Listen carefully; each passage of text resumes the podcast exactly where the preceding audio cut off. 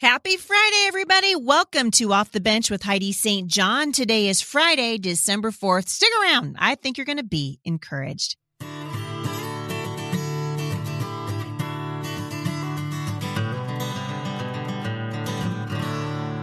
Thanks for tuning in today. I am on my way right now to Eastern Washington. I'll be speaking tonight in Kennewick, Washington for Calvary Chapel there for their Christmas uh, women's event. I cannot wait to do that. Nothing to me is more exciting right now than watching God's people gather together and enjoy the season free from fear. And so uh, I'm looking forward to that. We'd appreciate your prayers tonight as we get ready just to be encouraged together, just prayers for safety. Also, also, if you live in the Pacific Northwest, uh, Washington in particular, but this could absolutely be true for those of you in Oregon, there's going to be a protest tomorrow, Saturday, at the state capitol in Olympia. Basically, they're just saying we want to reopen Washington State. So, Washington State, obviously under tyrannical leadership, I actually think fraudulently so, but whatever. That's just my opinion. Uh, of the uh, the dictator Governor Inslee here in Washington State, and they'll be gathering uh, rain or shine on the state capitol steps. So, I will link back to that in the show notes today. But I want to encourage you guys to go. I'm not sure if I'll be able to be there or not because of my schedule in Kennewick, but uh, I wanted to let you guys know that that was happening. We need as many people as possible to show up, let your voices be heard. You guys, your voices are being stolen from you. And I think largely by lack of just saying, you know what, we're just going to let somebody else do it. Well, that's not working out very good for us right now, I would say. So I'm going to encourage you, like I always do, get off the bench, get onto the battlefield, uh, check it out and see what you can do to stand and uh, fight for freedom right now and let your voice be heard. Isaiah 46, verse 4 says, I will be your God throughout your lifetime until your hair is white with age. I made you, I will care for you.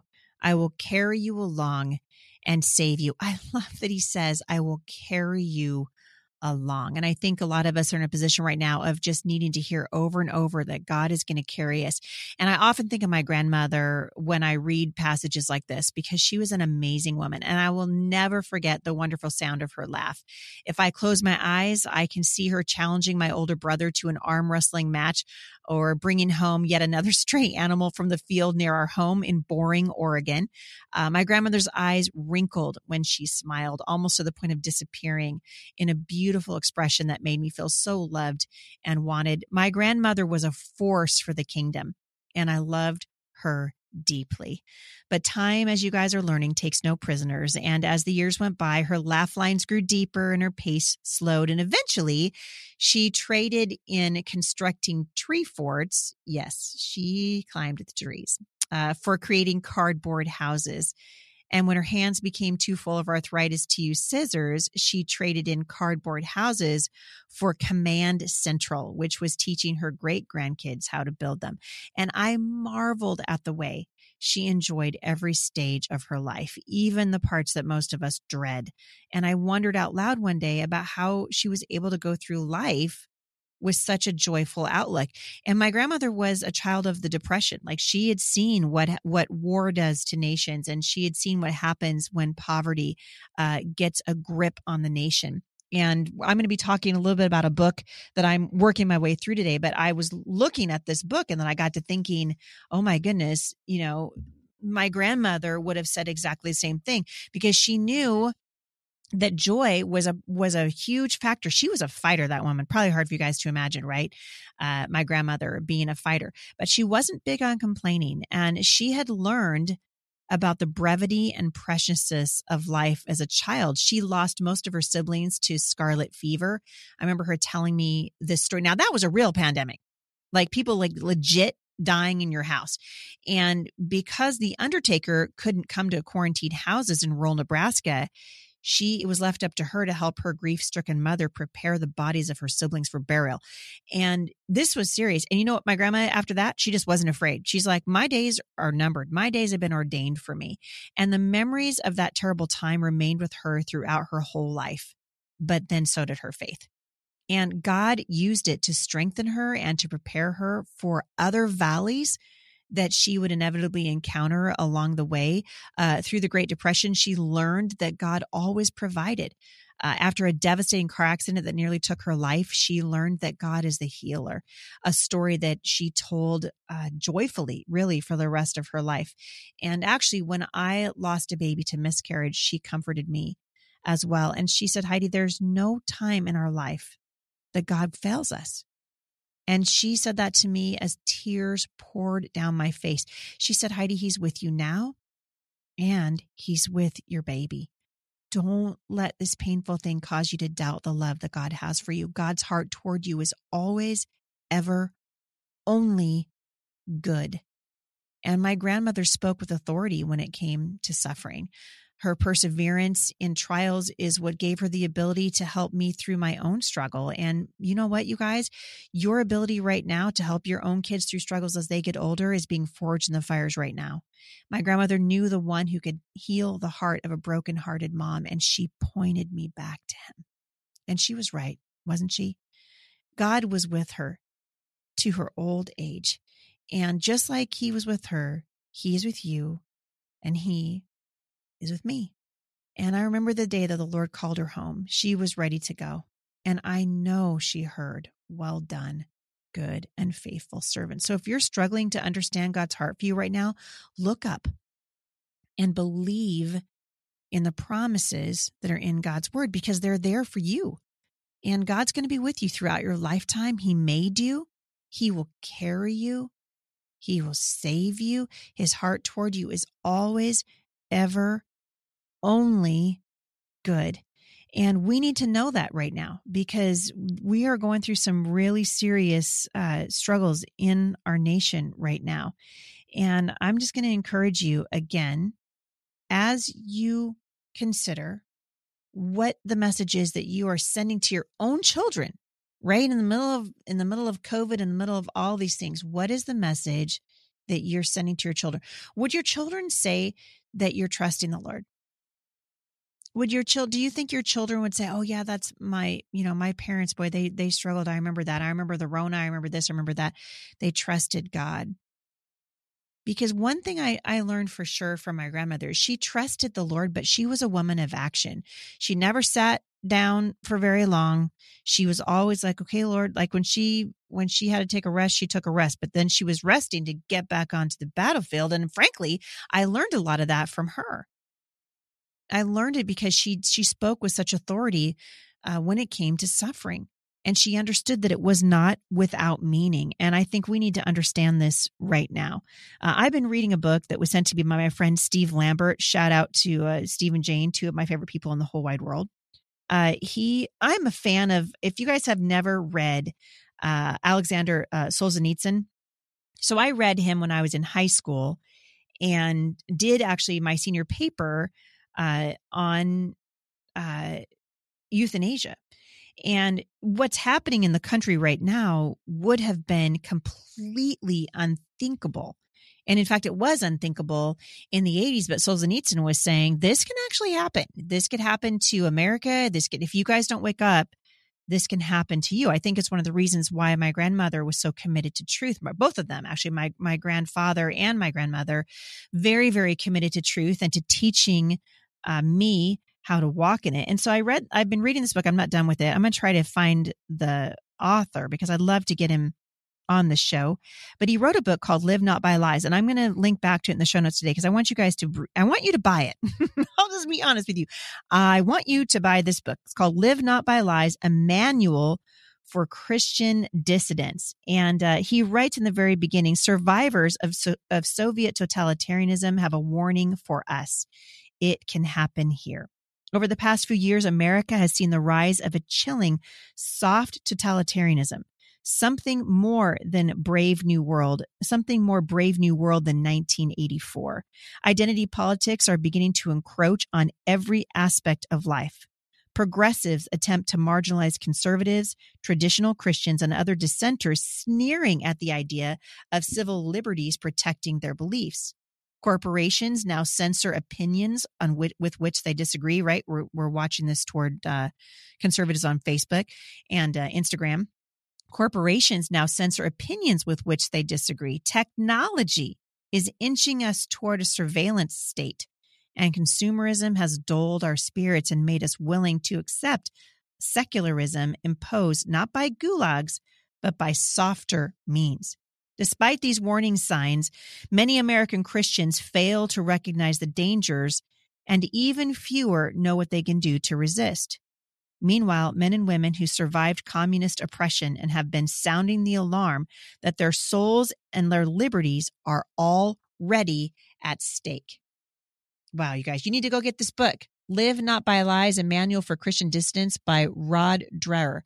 Dreher, I'm not sure how you say his name. I probably just slaughtered it. Uh, in Live Not by Lies, uh, he amplifies the alarm and explains why it is so hard for us to recognize the threat of totalitarianism in our own time.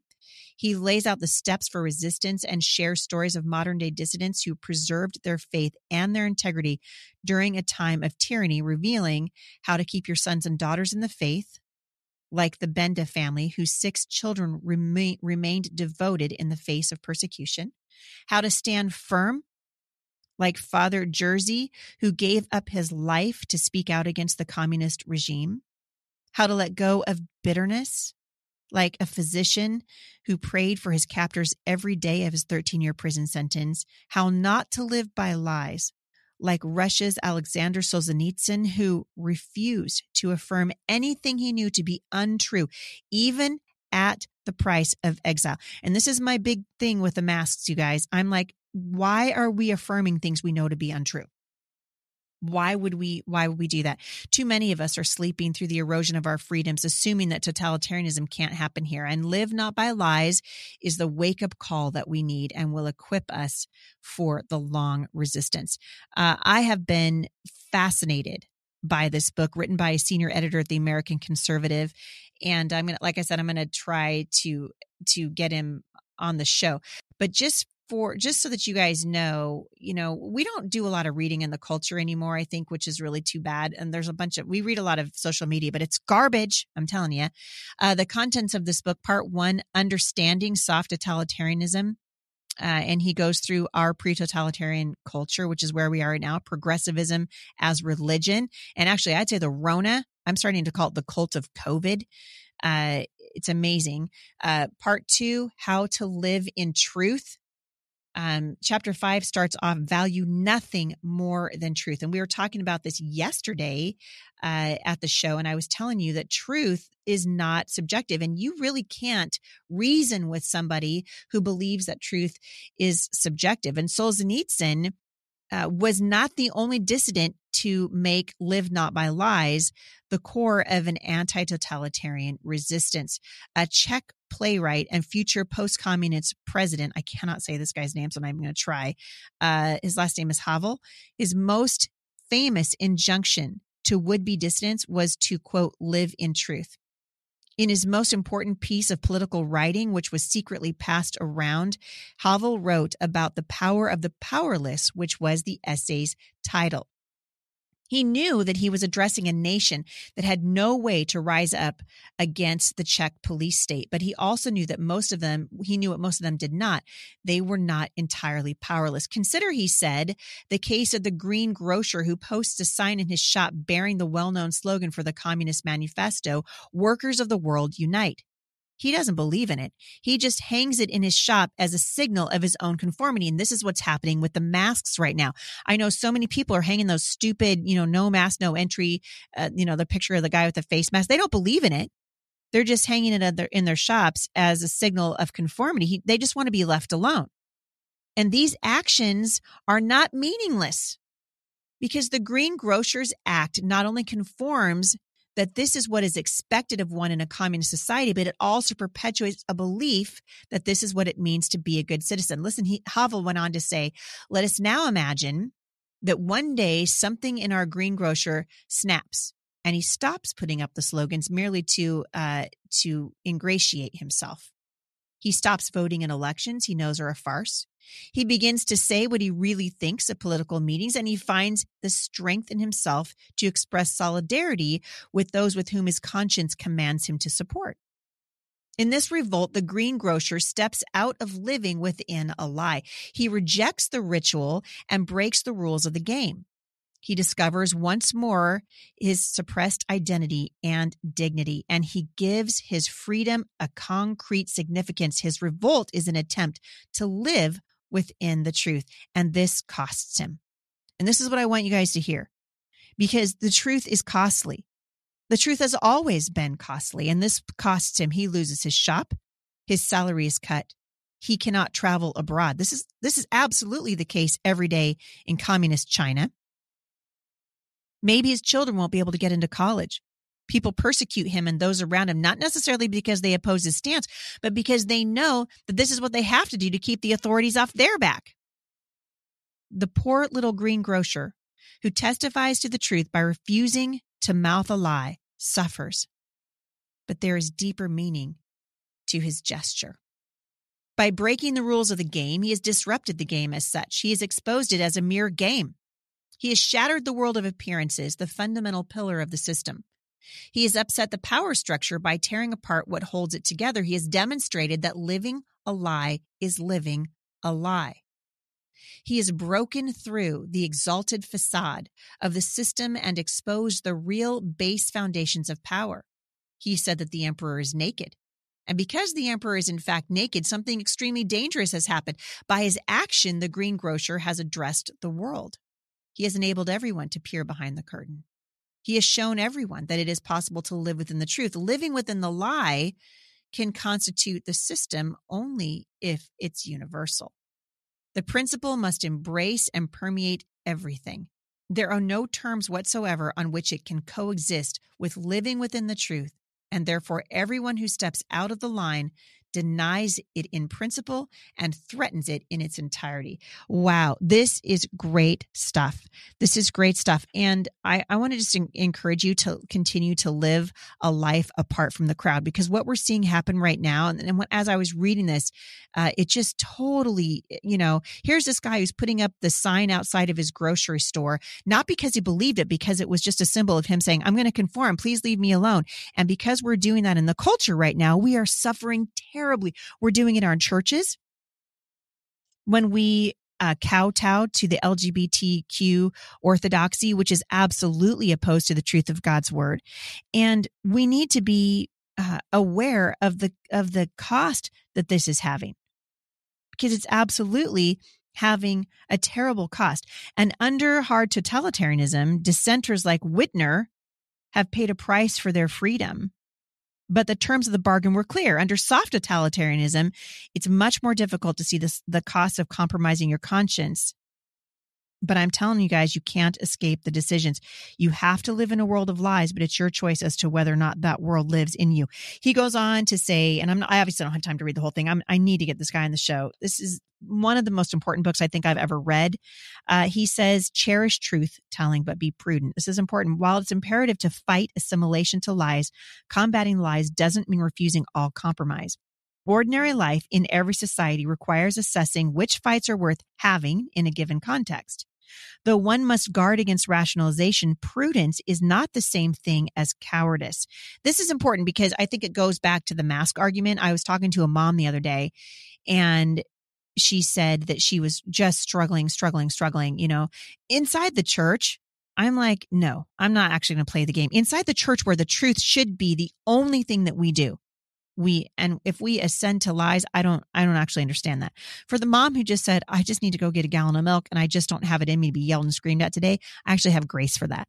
I know that uh, one of my daughters absolutely feels that way and i went into uh, downtown the other night i think i told you guys last week i you know like you guys i mean i follow the news and i'm watching what's happening and it's heartbreaking and i went into town and it was nighttime because now the sun, you know, I'm I live up here in the north, so the sun goes down at like I don't know four thirty this time of year. It's so depressing, and I and I was just struggling, and I thought I'm gonna I'll do a little tiny bit of Christmas shopping, and you guys, uh, and this actually happened to me. I I sat in my car in front of the store, and I saw masked person after masked person after masked masked person come out of the store and I drove to another store saw the same thing drove to another store saw the same thing and I finally just collapsed in tears.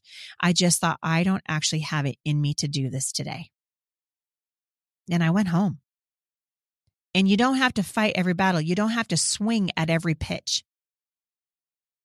But understanding that we don't live by lies is sort of the beginning of it. Listen to this. He said, as a Hungarian Boy Scout, Tamas's father had been linked to a typewriter on which someone composed anti Soviet propaganda. The year was 1946, and the Red Army occupied Hungary.